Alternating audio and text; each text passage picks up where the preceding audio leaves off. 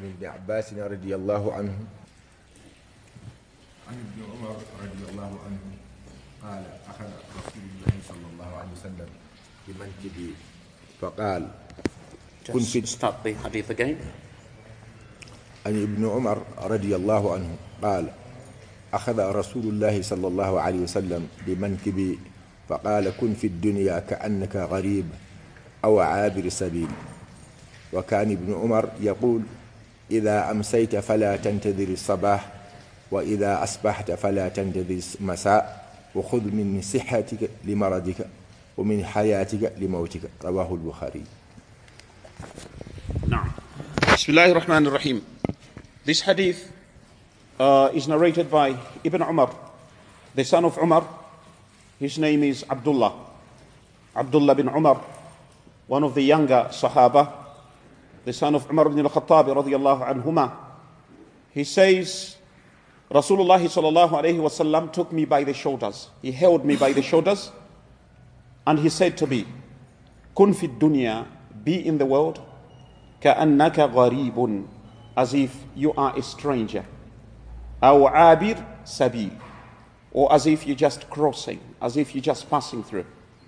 And I remember this, this hadith was the mawdu' of uh, our khutbah I think it was about two maybe three weeks ago كن في الدنيا be in the world كأنك غريب as if you were a stranger أو عابر سبيل or as if you were just crossing just passing through what the Messenger sallallahu alaihi wasallam is trying to tell Ibn Umar radiyallahu anhu and all of us is that the world is not a place of permanent residence. All of us are just passing through the world. And very soon we're going to reach our destination. And people have two destinations depending on what they do during this short period in the world. Either they will end up in the hellfire, Nas'alullah al-afiyah, may Allah protect us, or they will end up in paradise. And I also mentioned that Allah subhanahu wa ta'ala has divided our days into three. There is no fourth. The first type is the day which has already passed. This is yesterday and all the years that have gone. There is nothing you can do about those days. They have gone. The best you can do is only tawbah where you did not do right. But there is no going back to those days. Then there is your day, which is today, and there is tomorrow, which is not your day, because you do not know when Allah subhanahu wa ta'ala is going to ask you to leave the world. Do not worry about yesterday. Just make tawbah if you made mistakes. But the majority of us spend a lot of time thinking about yesterday. Yesterday has passed, I'm afraid. And this is not the time to dwell on yesterday. This is not the time to think about yesterday. This is not the time to daydream. Those days are gone. And another group of us spend a lot of time thinking about tomorrow. Tomorrow is not your day. You may not reach tomorrow. The majority of us are already in next year and the year to come worrying about what they will do tomorrow, worrying about what they will eat tomorrow. But tomorrow is not your day. Your day is today. This is the day that you're supposed to take advantage of. The Messenger wasallam has said, "Ni'matani maghbunun fihima kathirun minan nas, as-sihhatu wal faragh." There are two kinds of ni'mah or bounty that Allah subhanahu wa ta'ala has given people, which people have not taken advantage of. These two ni'mas are as-sihha, your health, wal faragh, and free time. Free time is ni'mah. To have some time on your hands, some time to develop yourself, some time to build yourself.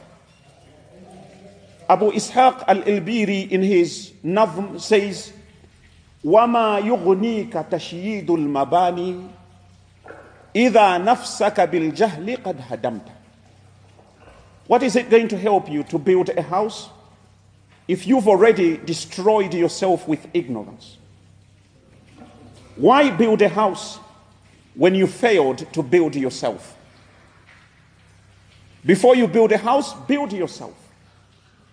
How do you build yourself? You build yourself with ilm, with knowledge.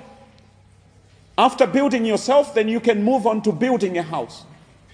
But the majority of us have destroyed ourselves. Nafsaka bil jahli, with ignorance, hadamta. You've destroyed yourself with ignorance. You're supposed to be building yourself, but very few people think about building themselves.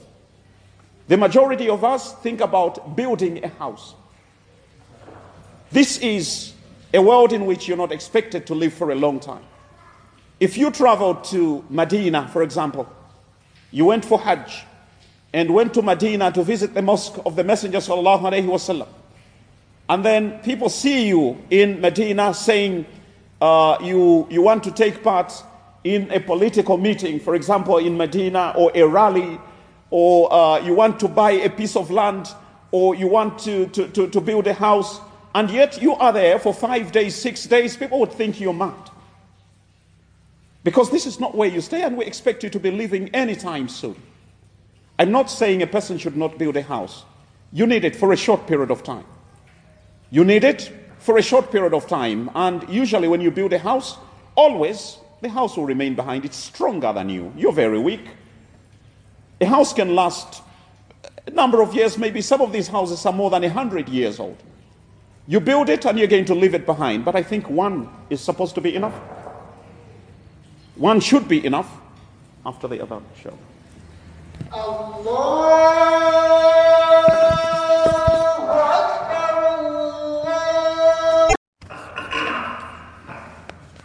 Bismillah ar-Rahman ar-Rahim. So I was saying, of the three days, the day that has passed and the day that is coming, live today. Don't leave yesterday. Yesterday is gone. Make tawbah about it and forget about it. Some people sit depressed because they remember the things they did not do right in the past That day has gone. It will never come back. Don't live tomorrow because you don't know if tomorrow is going to come to you. That's why the Messenger وسلم, in the same hadith says, rather, Ibn Umar adds in the hadith, إذا أصبحت If you wake up in the morning, فلا تنتظر المساء Don't wait for the evening because the evening might not come to you. وَإِذَا أَمْسَيْتَ And when the evening comes to you, فَلَا تَنْتَظِرُ الصَّبَاحِ Don't expect the morning, because the morning might not come to you. This is a manhaj, a way of life, the way we're supposed to live our lives. When we wake up in the morning, we don't expect the evening. And when we go to sleep in the evening, we don't expect the morning. If that is the way you're going to live your life, your attachment to Allah is going to be strong. When you put your head on the pillow, tell yourself, I might never wake up tomorrow. Allahumma bika wada'tu jambi wa bika arfa'u. Allah, it is new that I put down my side, and by you I will lift it, if you permit. If you take my soul, then forgive me. فاحفظها keep my soul بما تحفظ به عبادك الصالحين. And if that becomes your manhaj, one day you will be right. You put down your head on the pillow, never to wake up. If you wake up in the morning and think, I might not reach the evening, definitely one day you will be right. You will wake up in the morning and the evening is not going to find you. This is the manhaj of a Muslim. Some of us go to sleep and plan the sins that we're going to do tomorrow. We plan how we are going to disobey Allah tomorrow. We are strangers in this world. We are passing through, and the problem is the destination is not known. And when the journey is going to come to an end is not a certainty. A person can die today, they could die tomorrow, they could die anytime. That's the way Allah subhanahu wa ta'ala wants us to live our, our lives. I remember I told you if you're a traveler and you're at the airport, it would be foolish for you at the airport to start unpacking your bag and putting a clothesline at the airport and a wardrobe and start cooking in the airport and settle down in the airport because anytime the flight will come. Don't feel very comfortable in an airport, but we look, we look very, very comfortable in the, in the world as if we will never die. Or as if someone gave us a guarantee that death can only come to us at such and such an age. There is no such guarantee. Anyone can die anytime. So I spoke about the ni'mah which Allah subhanahu wa ta'ala has given you, which is today. You want to do something right. You want to pray, you want to fast, you want to learn, you want to build yourself, you want to improve yourself, do it today. You don't know about tomorrow. You want to learn tafsir, do it today. You, you could die tonight. There's every possibility. Don't say tomorrow. You want to pray nafilah and be a good man. Start today. There is no tomorrow. Tomorrow is not yours. You are Abir Sabil. You're at a station. The bus could come anytime. It could arrive anytime. You can't say tomorrow.